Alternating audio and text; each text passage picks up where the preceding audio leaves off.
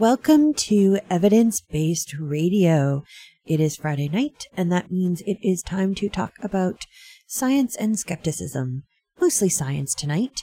Uh, so, as always, you can find me throughout the week on my Facebook page for the show Evidence Based Radio. I have been posting a bunch of things. I especially posted a bunch of things this morning, including some information about that amazing uh, solar eclipse that happened, um, or lunar eclipse, I should say, that happened. And um, so, yeah, uh, if you go to the webpage, you can see there is a video there. We obviously couldn't see it here in North America, unfortunately, but um, it was apparently an extremely long eclipse. And so I'm sure there's some great video of it. And um, there was also some information there. So definitely you can check that out during the week. I especially like to put things there that are obviously more visual, uh, since this is not a visual medium in any way, shape, or form. Uh, and so, yeah. And of course, you can also listen to this and previous episodes as uh, podcasts.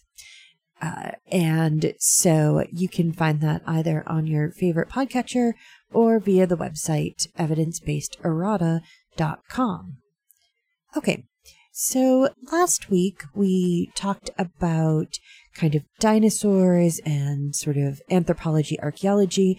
I actually kind of wanted to continue that tonight because I already ran out of time last week to talk in depth about everything I wanted to talk about. And there's so many other things that are out there. And so I have a whole host of other new things to talk about in those two realms. Uh, and then we will uh, sort of circle back around to the big news this week, which is water on Mars. And then we will talk about something that may be a, a dream revived.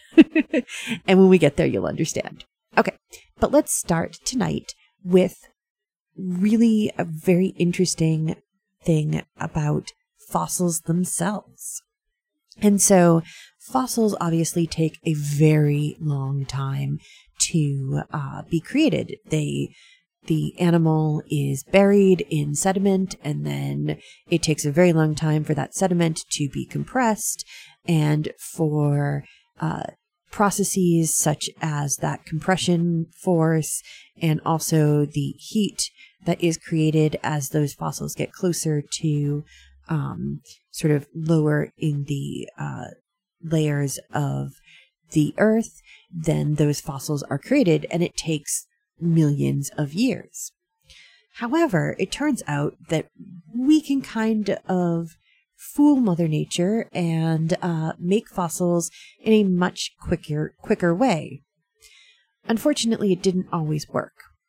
So, the originally researchers developed a way to mimic this by what is called artificial maturation.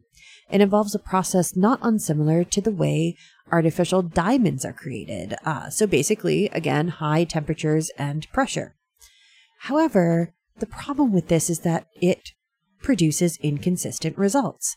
Some materials fossilize well, while others would basically become a quote unquote stinky sludge. what we are coming to realize is that fossils aren't simply a result of how fast they rot, but rather the molecular composition of different tissues, explains paleobiologist Jakob Vinther of the University of Bristol. However, it is inherently difficult to take the conceptual leap from understanding chemical stability to understanding how tissues and organs may or may not survive. However, Field Museum paleobiologist Evan Saitta had an idea as to what the missing ingredient might be. He thought it might be sediment. He suspected that the porous nature of sediment might allow for the liquids to drain, thus leaving a dry, well preserved fossil in its stead. With the help of Tom Kaye of the Foundation for Scientific Advancement, Saitta took samples from modern lizards, bird feathers, leaves, and resin. They used a hydraulic press to compress the samples into small tablets of sediment around three fourths of an inch in diameter. They then placed the tablets in a sealed metal tube and heated them to around 410 degrees Fahrenheit while maintaining pressure in the same way established for artificial maturation. The results were better than they could have expected. We were absolutely thrilled, Saitta said. We kept arguing over who would get to split open the tablets to reveal the specimens. They looked like real fossils. There were dark films of skin and scales. The bones became browned. Even by eye, they looked right. The feather samples even held up to scrutiny under an electron microscope, with the fossil traces containing melanosomes, the organelles which produce and store the pigment melanin in animal cells and which gives them color. Um, and so they were also, all of the fossils that they were able to create were devoid of proteins and fatty tissues in the same way as real fossils. And that is what avail- allowed them to not become basically sludgy messes. And so they believe that adding clay allowed the substances, those proteins and fatty tissues, to leak out of the remains, and therefore they were able to create more um, stable fossils. Now, the reason this is so exciting is that carbonaceous fossils, uh, those that preserve things like tissue, um, such as skin and feathers, those are much less common than fossils of bone or shell, as you probably are aware. Uh, plenty of bones out there, no problem finding bone fossils, even though, again, obviously, I say no problem finding bone fossils, but um, there are definitely many, many, many species for which we have very few fossils at all. And there are probably plenty of species that have lived and died on this earth for which we will never have any trace whatsoever, uh, especially some of the very early forms of life that didn't have any kind of bones or uh, any kind of hard parts at all. Even though we are often lucky to find sort of impressions of soft tissue, they are still vanishingly rare when you think about the grand uh, sort of span of geologic time and how long actual uh, beings have been on this planet. Uh, so animals have been here a lot longer than we have, and the bacteria and things like that have been here a lot longer than the animals have. There's been a lot of, there's a long span of time in which life has existed. Which, of course, you know, one can say it's good that not everything fossilizes because otherwise we'd have a lot of uh, fossils everywhere. Um, but, anyways, learning which tissues will fossilize and how um, and how that works can really help in the search for real fossils. The approach we use to simulate fossilization saves us having to run a 70 million year long experiment, Saitta said. Our experimental method is like a cheat sheet. We if we use this to find out what kinds of biomolecules can withstand the pressure and heat of fossilization, then we know what to look for in real fossils. So that is a very exciting uh, bit of news. And I think it's really interesting that something so easy and simple can sometimes escape people's grasp. That, you know, you need to have that that sediment in order to complete the process of fossilization. Okay, so let us move on now and move sort of a little bit forward in time, I guess, because we were talking about very early, uh, the very, very early Earth, but we're going to talk about dinosaurs again for a bit. So, paleontology. A team of researchers in China and the UK have discovered the remains of the earliest known diplodocid from Eastern Asia. For many years, paleontologists had actually believed that an inland sea separated East Asia from the rest of the supercontinent of Pangaea, and therefore sauropods wouldn't be able to have uh, gotten into that range.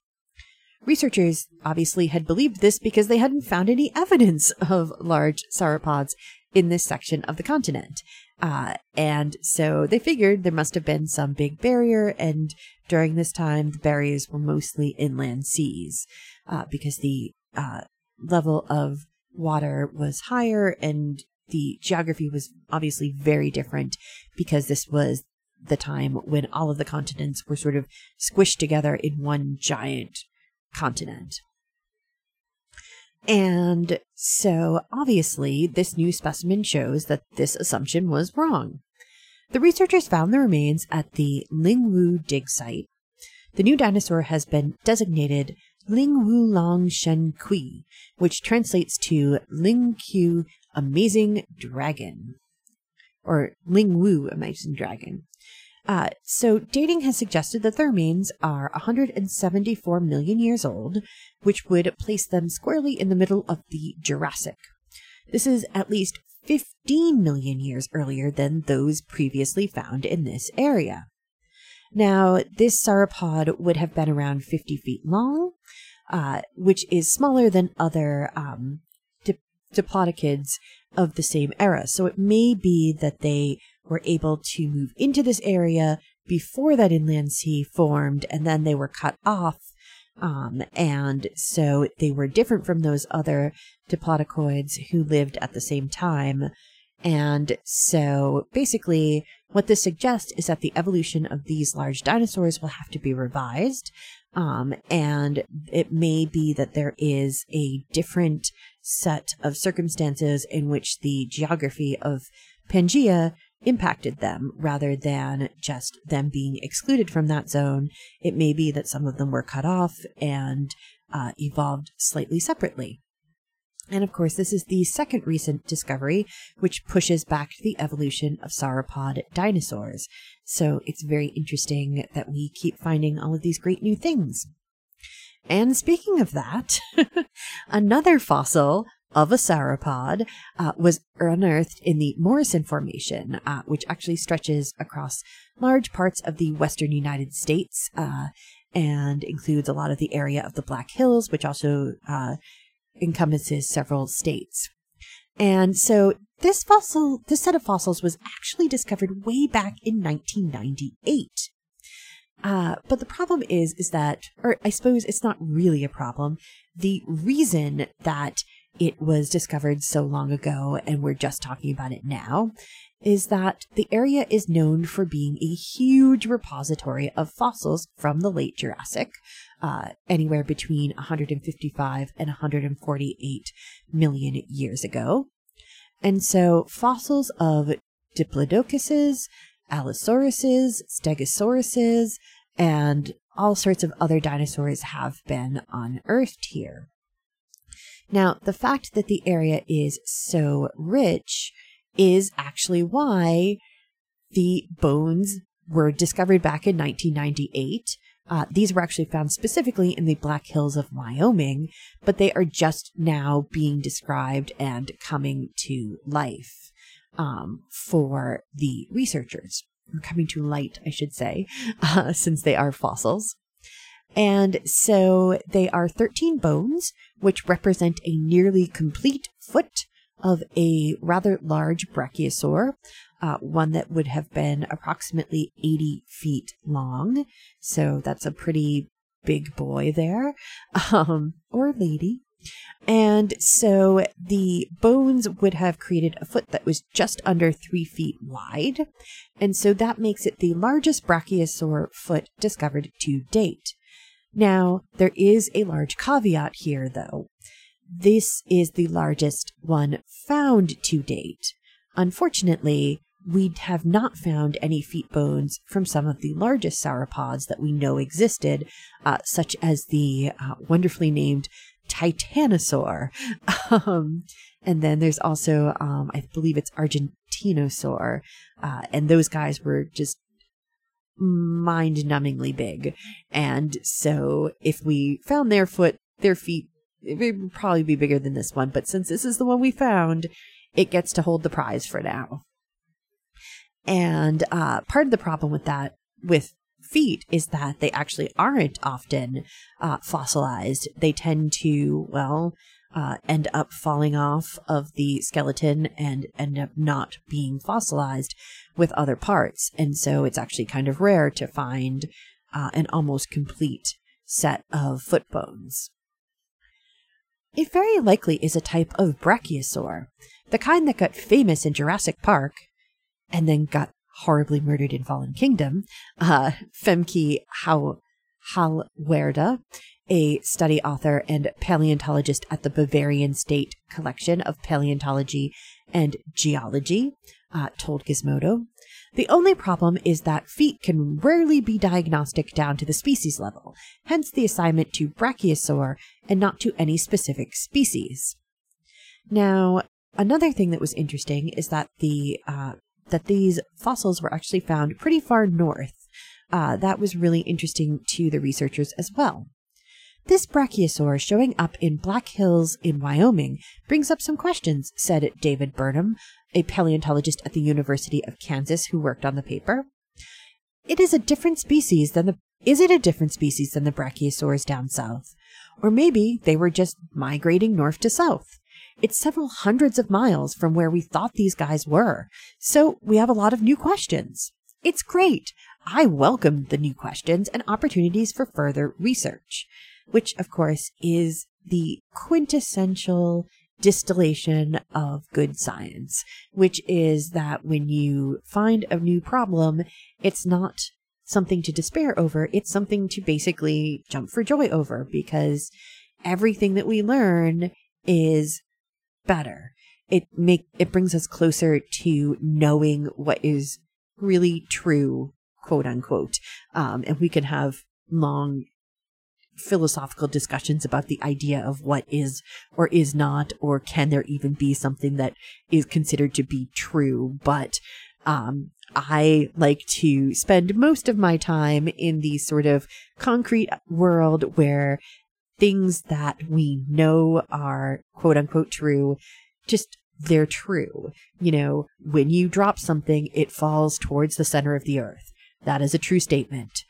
Um, and I just, sometimes it's fun to sort of get into the weeds about uh, epistemology and philosophy, but a lot of times I think that it is more important to stay with the idea that things can be true, uh, that you really do exist and things like that, because otherwise you end up kind of falling backwards and backwards and backwards until you get to solipsism and then why even bother?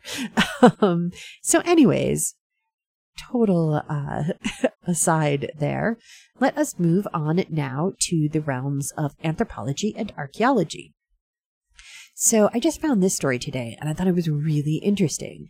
Uh, new research suggests that Neanderthals were able to use fire or to make fire by striking a piece of pyrite against a flint tool called a biface. Now, pyrite, uh, often called fool's gold, is a yellow mineral that creates a spark when struck by certain kinds of material. And so it's been well known that Neanderthals used fire, um, but how they procured that fire has been up to some pretty spirited debate. The general idea was that Neanderthals did not make their own fire, but were dependent on natural fires caused by lightning strikes, said lead author Andrew Sorensen, an archaeologist at Leiden University in the Netherlands. They would have collected flaming sticks to light their own fires, which they kept burning at all times and were even able to take with them as they moved around. This idea now appears to be incorrect, at least among some younger Neanderthal groups. And by younger, they mean closer to modern times, obviously. Now, Sorensen and his colleagues found both macroscopic and microscopic mineral traces on 50,000 year old bifaces from Neanderthal sites in France. I recognize this type of wear from my earlier experimental work. These are traces you get if you try to generate sparks by striking a piece of flint against a piece of pyrite, he noted. Now, he also he also notes that you can actually see percussion marks in the shape of the letter C, as well as parallel scratches along the length of the biface in the polished mineral surface. Now, they actually conducted some more experiments. So they actually did some experimental um, actions where they tried to recreate the wear pattern uh, using alternative scenarios, such as grinding pigment or sharpening other tools. And they found that those did not give them the kind of success that they got from striking the pyrite in order to create sparks.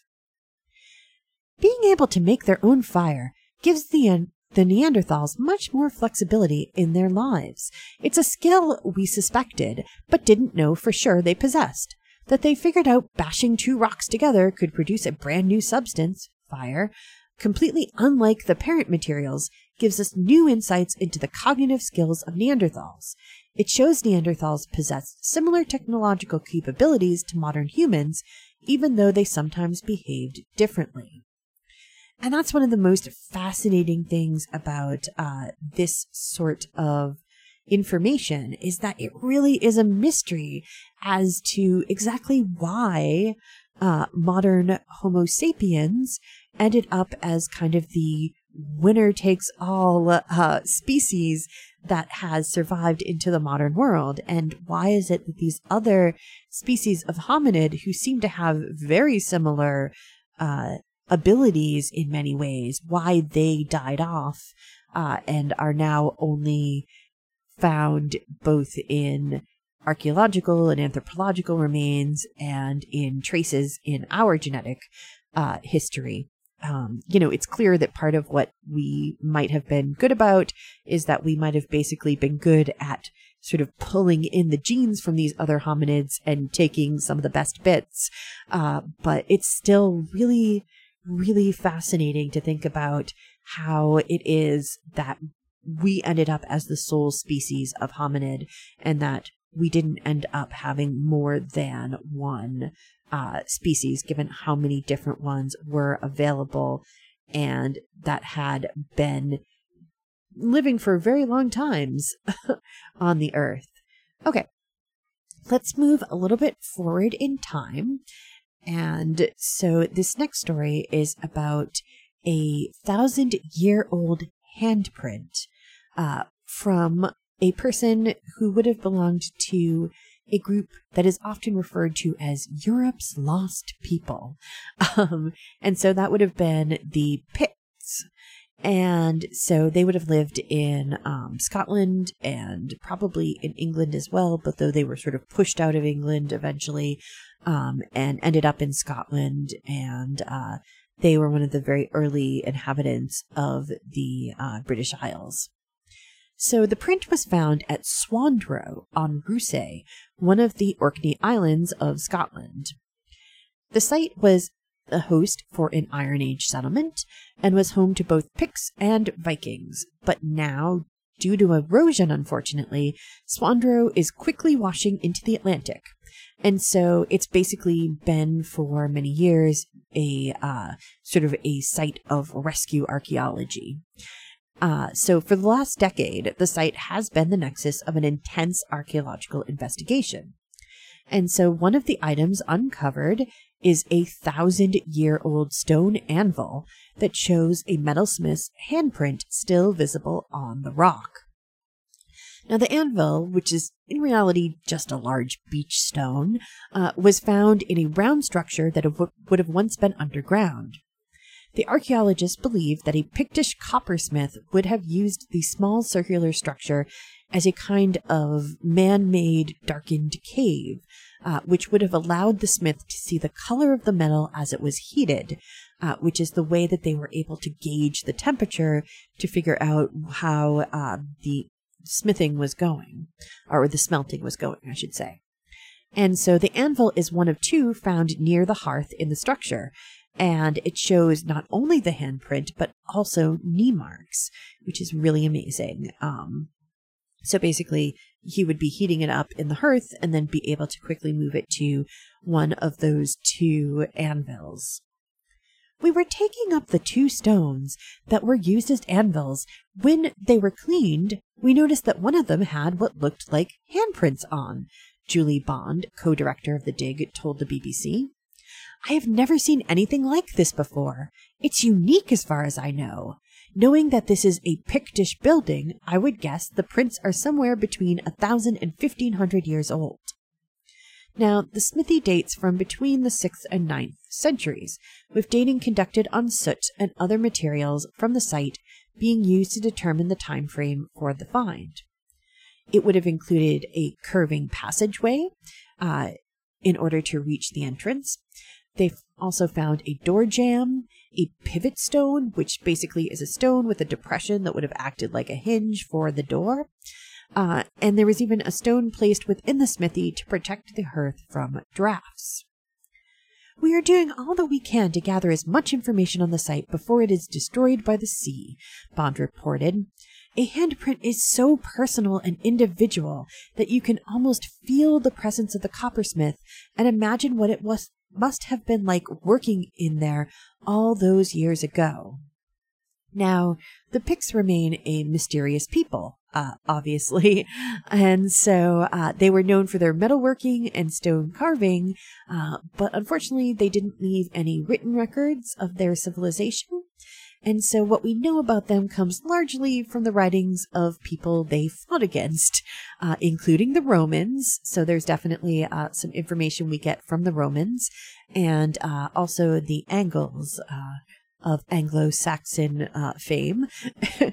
and so the word pict actually comes from the Latin word picti, which means painted. And so that's one of the things that we kind of learn from the Latin chronicles is that, um, or the Roman Chronicles, is that we think that they would have probably either painted themselves before going into battle or even have uh, covered themselves in tattoos because there was definitely this idea that they were um, would have had um, probably covered themselves in woad or tattoos or something like that. Um, and this was something that the the romans noted. And so uh, hopefully excavations at swandro will continue to help us learn more about these enigmatic people, uh, who unfortunately kind of left more questions than answers about their lives. And on the other side of Europe, archaeologists in Ukraine have found another unique find. This is the remains of a young woman. Uh, she would have been between the ages of 25 and 30, and she was buried around 4,500 years ago. And what's interesting about her was that she was decorated with black markings before being buried in a barrow or burial mound. Now, the remains were excavated, excavated a few years ago by a Polish Ukrainian team in um, Dniester, which is now in the Ukraine. While drawing and photographing the burial, our attention was drawn to regular patterns, such as parallel lines visible on both elbow bones, archaeologist Danuta Żurkiewicz from the Institute of Archaeologists, Archaeology, uh, Adam Mickiewicz University in Poznan in Poland. Um, at first, we approached the discovery with caution. Maybe the traces were left by animals. However, after chemical analysis of the bones and markings, the team is prepared to report that the markings were deliberately made by another person using a substance similar to wood tar. And even weirder, the markings seem to have been placed upon the woman not only shortly after death, um, but also after the decomposition process. So the burial shows signs of having been reopened so that the marks could be added to the bones and then the bones were reassembled into the correct anatomical order and then the body was reburied. It is surprising that the procedure of decorating the bones had to be done after death and the process of body decomposition. This is clearly indicated by the location of the decoration on the bone surface and the way dye was applied. Żurkiewicz said, while other remains have been found with traces of tattoos, this is the first burial that shows such markings, especially post burial. Now, interestingly, her people were shepherding nomads who would have actually traveled long distances using carts and didn't have permanent settlements. They did, however, of course, leave behind thousands of barrows, uh, from which, of course, she was one who emerged. Uh, they were called Kurgans, um, and I believe we talked about Kurgans uh, recently as well. Um, and so these are burial mounds that are basically all across the steppes of Eastern Europe and uh, Western um, Russia. And so, as with many cultures, burial practices were clearly extremely important to these people. Um, but of course, the interesting thing is that, like most cultures, obviously, as well, most burials that were these sort of important kurgans were of men, were of men. And so few women have really been excavated from such mounds. And so clearly this suggests that the woman must have been of high status in some way. But of course, we don't really know anything more than that. Uh, unfortunately, a lot of these really amazing and interesting peoples didn't leave all that much information about them behind. Um, clearly, they should have been thinking about us in the future and, uh, you know, should have been doing a better job of uh, preserving their cultural heritage so that we could know more about them. It's very, very rude of them not to have done that. okay. Um, so we are actually going to move now to America, um, but actually to kind of a similar people um, to those who created kurgans across the steppes. And so um, a 2017 excavation at Hopeton Earthworks, which is part of the complex of earthworks and mounds created by the Hopewell culture, um, sometimes they're referred to as mound builders. Uh, there were actually several civilizations, cultures that um, built mounds. So um, the Hopewell aren't the only ones. Um, but there was this amazing um, breakthrough that they had where they actually started to look not only at the mounds, but at other parts of the site there. And um, they found some really amazing and interesting thing, things. So the Hopeful, Hopewell were actually a diverse group of people. Uh, they would have lived in what is now the Ohio Valley between around 100 BCE and 500 um, AD. Um, and so, or CE, I should say. I like to uh, make sure to say BCE and CE. Um, and so this would have been during the woodland period. So the name Hopewell actually comes from Mordecai C. Hopewell, uh, who was the owner of the farm on which the first Hopewell mounds were actually discovered by archaeologists. Of course, discovered in giant uh, air quotes, because of course, you know, many people already knew they were there. Um, but we always say discovered uh, when it turns when it becomes the time when uh, sort of basically white men find things. um, but that's, of course, another rant for another day.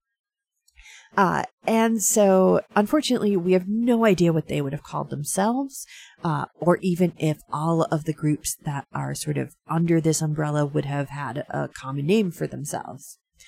Uh, as for, as with most North American uh, cultures, the Hopewell unfortunately did not have a written language, um, and so we can't really know much about them other than from their the material culture that they left behind.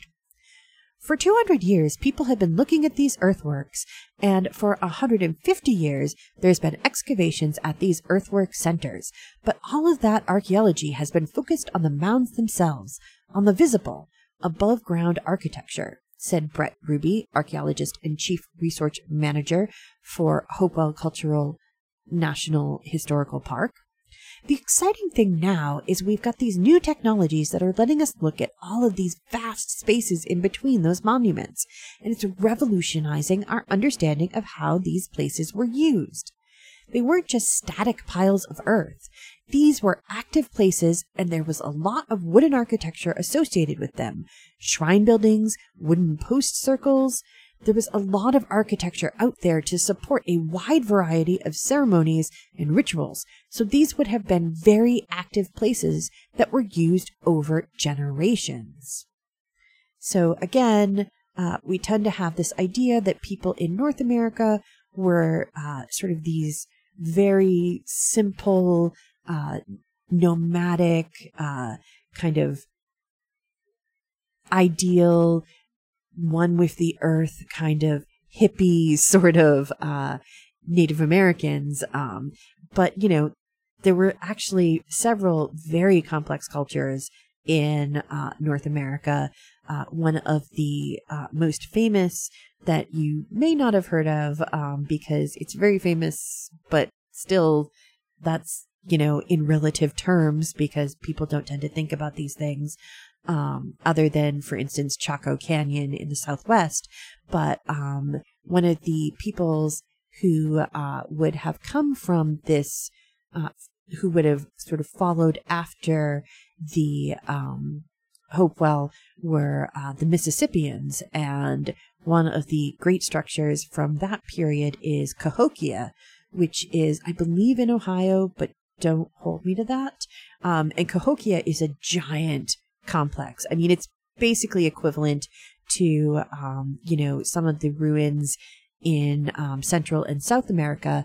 The only thing is that it's not made of, uh, you know, stones that were moved and carved. It's made just from earth and earthenworks, but there are giant platforms that were built there and, um, just really amazing things would have happened there. And, um, and so this was a really big and thriving and uh, very well connected civilization. And so we, just because we didn't have uh, sort of monumental stone structures in North America doesn't mean we didn't have uh, native peoples with complex cultures. And so, in fact, we know that the Hopewell uh, traded widely. So we find remains of shells and shark teeth that come from uh, what is now the uh, Gulf of Mexico, uh, pipestone from Minnesota, volcanic glass from Wyoming, and silver that would have come from Ontario, Canada. So they clearly had a very complex and uh, far reaching society. They created complex and beautiful crafts from these materials, including animal effigies and stone pipes. Uh, but around 500 BCE, uh, the Hopewells' trade routes began to fail. Um, and so basically, they um, they would have actually sort of begun to sort of break up, and uh, they ended up sort of abandoning these monumental structures and they actually ended up coming into uh, larger more fortified villages. And uh, so something clearly shifted. There was some sort of political shift. There was some sort of uh, you know external uh, shifting of other native peoples in some way that sort of broke down those trade routes, broke down that cultural uh, connection. And so these people then moved to different um, ways of living, much like uh, the Maya, for instance. Uh, you know, basically, at some point, the Maya just kind of abandoned that kind of Maya civilization. And the people are still there. They just kind of left and went into the jungle or went into the mountains and, you know, formed sort of small villages that didn't have anything to do with monumental building and super uh, sort of hierarchical uh, governmental systems. They just kind of faded out and uh, they didn't, they just faded out of those places. Uh, and so they didn't fade out of history. They just faded out of that uh, mode of civilization. And so much like uh, that is what happened here. And so actually we find that the uh, populations actually grew after this period. So uh, even though they weren't creating these amazing monumental structures anymore, they were still doing pretty good for themselves. Um, they started to grow more corn. Um, the bow and arrow was introduced into that area, and so um, even though the culture that created the mounds ceased to exist, uh, those people still seem to have continued to flourish in the area um, for many, many years. Um, and I just want to say it would would have been 500 um, CE, not BCE. Um, so they were there from about 100 BCE till about 500 uh, CE. So I just misspoke before, and I wanted to catch that. Um, okay, so we have talked extensively now about uh, lots of other really interesting and new information um, about people in uh, people and dinosaurs and all sorts of great things from the past. We are going to take a break and then we are going to talk about water on Mars. So hang on for just a minute. Hi, I'm Charlie. I fight fires and I save lives. My name's Renee. I'm a cardiologist. I save lives. My name's Anthony. I'm an EMT. I save lives. You don't have to be a professional to save a life. Firefighters, doctors, and others save lives. You can too. Don't wait. To learn more about the warning signs and how you can help prevent suicide, visit save.org. In a crisis, call the National Suicide Prevention Lifeline at 1 800 273 TALK. The Lilly Library is filled with adventure and wonder for kids and adults of all ages. Lilly Library in downtown Florence lends books and movies to everyone. They offer free parking, free Wi-Fi, and two-hour sessions on internet-connected computers. They also offer extensive programs for children, including story hours, clubs, and activities for teens, as well as adult programs. The library is open Tuesday and Thursday evenings, Saturdays and Sundays. Find out more at lillylibrary.org. You are listening to Valley Free Radio, WXOJLP Northampton, 103.3 FM. I'm Mayor David Narkewicz, and I support Northampton's community radio station. Hi, I'm Charlie. I fight fires and I save lives. My name's Renee. I'm a cardiologist. I save lives. My name's Anthony. I'm an EMT. I save lives. You don't have to be a professional to save a life. Firefighters, doctors, and others save lives. You can too. Don't wait. To learn more about the warning signs and how you can help prevent suicide, visit save.org. In a crisis, call the National Suicide Prevention Lifeline at 1 800 273 TALK. Okay, we are back. And so, yeah, let's talk about this water on Mars because it's definitely something that people are talking about. Um, actually, sorry, I wanted to, I forgot to finish up a little bit, um, about the, um, the Hopewell. I'm sorry about that. I missed a little bit of my notes. Uh, and so, but I think this is really important. Um, and so basically what they looked at was, um, ground um, um, magnetometer arrays. And so basically it's similar to, uh, ground penetrating radar. And, uh, basically we've been using that for years in archaeological sites. So basically what it does is it, uh, these are different methods for sort of seeing what's underneath the, um, underneath the surface without actually um, having to dig it all. And so basically what they found were these amazing large formations. Uh, there was a giant circular formation as well as a uh, large rectangular formation. And so the circular formation actually ends up having, um, it ended up having uh, post holes all around it around it. And so this is clearly a sign that there was uh, a ceremonial center here, that this was part of a complex culture. It turns out to be North America's largest woodhenge, is what we think we've discovered, uh, Ruby said. And so it's really very cool and fascinating. And so, yeah, these were very, very, um, you know, complex people with complex uh, rituals and complex building. Uh, and unfortunately, just it was mostly in wood. And so, because wood doesn't preserve, we don't think about it um, as much as we do these stone structures we see elsewhere, both in the Americas and obviously in other parts of the world. Um, but it again does not mean that the people here were simple or didn't have complex cultures. It just means that they didn't build with the same materials that last a really long time. And in fact, a lot of uh, Native American cultures in North America, uh, that was on purpose because they believed that there really wasn't a need to kind of change the landscape in that way. Um, and so they wanted things that could basically um, sort of return to the earth. So they used wood and things like that instead of building uh, stone buildings, which they absolutely would have been capable of doing. And so, yeah, um, sorry about that. I am going to now turn to uh, liquid water on Mars. And so, obviously, the search for water has been a big deal uh, for both NASA, uh, ESA, which is the European Space Agency, and all sorts of people. And so um, this this discovery was actually made by a uh, European Space Agency um, uh, explorer.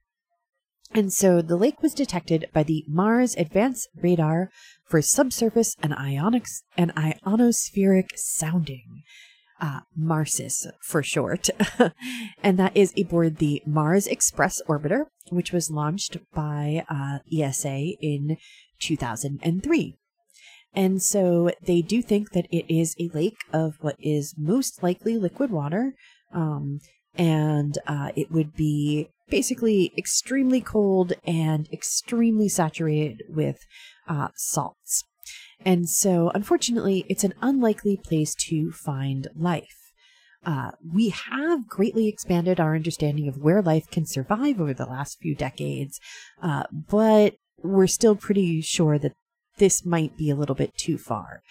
But the thing is that with these initial findings, uh, the ESA and NASA and others can begin to look uh, more closely for bodies of water beneath the surface planets, um, the planet's surface, which may be more hospitable to life.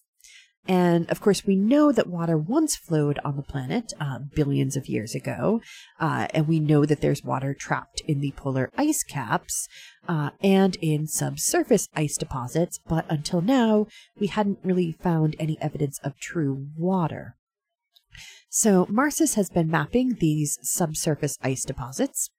And basically, the way that they do it is that Marsis beams pulses of radio waves onto the surface of the planet and listens for reflections. Some of the waves bounce off of the surface, and others penetrate, uh, some of them almost two miles below the surface of the planet. And so sometimes those reflections uh, show sharp transitions in the ground's composition. Basically, uh, so going from things like ice to rock, there's a there's a very distinctive difference in the returns you get from those two things. So after several years of surveying, Marsis scientists began to see small, bright echoes beneath the south polar ice cap. These returns were so bright that they could not be ice, uh, but must be, in fact, some form of liquid water. Now, at first, the results were actually dismissed uh, because they didn't show up consistently on each pass of the orbiter. But the researchers then looked at what the orbiter was doing. And so it turned out that there was actually an algorithm used by the spacecraft's computer that was erasing some of the data by basically smoothing out the data information contained in each pixel. Um, so it was basically uh, diffusing some of that brightness because it was running an algorithm. We were not seeing the thing that was right under our noses, says Roberto Orosei, a principal investigator uh, for Marsis at the Italian National Institute for Astrophysics in Bologna. And so the team was actually able to commandeer a uh, memory chip from the Mars Express in order to store the raw data um, as the orbiter flew over this South Pole region. So uh, they wouldn't have it going all the time, but every time it was sort of going across this critical area, they would sort of kick it in so that they could get that raw data. And so data from between 2012 and 2015 showed 29 returns for these bright patches, with the brightest being a 12 mile wide patch lying almost 2.5 miles below the surface of the planet in a region called Planum Australe. And so, in order to support the evidence um, from these radar hits, the team also looked at the permittivity of the material. And so basically, permittivity is the ability to store energy in an electric field. Now, they're not able to measure this directly, but they can take pretty good educated guesses. And we know, for instance, that water has a high permittivity. And it turns out that this region has higher permittivity than any other point on the planet that they've surveyed. Now, of course, as is usual in these sorts of situations, not everyone is 100% on board. Um, I would say the interpretation is plausible, but it's not quite a slam dunk yet, said Jeffrey Plaut, the other MARSIS principal investigator, uh, who is actually at NASA's Jet Propulsion Laboratory in Pasadena, Pasadena, California, but who is not associated um, with the study. Now, the key problem is that there isn't really a good reason why there would be liquid water there, and especially on the planet, but even there. Um, so on Earth, subglacial lakes, which is what this would be comparable to, are formed by intense pressure from the ice above and geothermal heating from the interior. On Mars, there's no geothermal heating. The core is geologically dead. Uh, there is nothing going on. There's no um, rotating uh, metallic core the way that there is on Earth that creates all sorts of great things like the uh, um, our uh, electrical fields and things like that that protect us. Uh, the magnetosphere, that's what I'm searching for, uh, that protect us from things like, you know, horrible radiation from the sun. Mars doesn't have any of that. And also, its gravity is weaker, so the amount of ice above the lake shouldn't be sufficient to reduce the melting point of the water either. Orosei believes that the key is the perchlorates uh, that have been found on Mars. These salts could be lowering the ice's melting point sufficiently uh, when combined with the pressure in order to create this liquid water. But again, even if this is a salty lake hiding below the surface, the intense cold, estimated at around nine, uh, negative 90 degrees Fahrenheit, um, combined with the high salinity, would not be terribly hospitable to life. And of course, there is the problem of radiation bombardment, bombardment which uh, completely desiccates the uh, surface of the planet, but might be less of a problem that far down. Um, and so the big thing here is that it suggests that there might be water hiding elsewhere. That's the real key, um, because if we could find water further uh, towards, say, the equators, where it might be a little bit warmer, that might be able to have uh, some liquid water that might possibly s- sustain some sort of bacterial life. But again, this is going to be bacterial life. It's not going to be, uh, you know, little green men. Uh, as much as we would all like to have alien uh, friends, possibly, as long as they, you know, weren't terrible and awful. And there's so many ways it could go bad.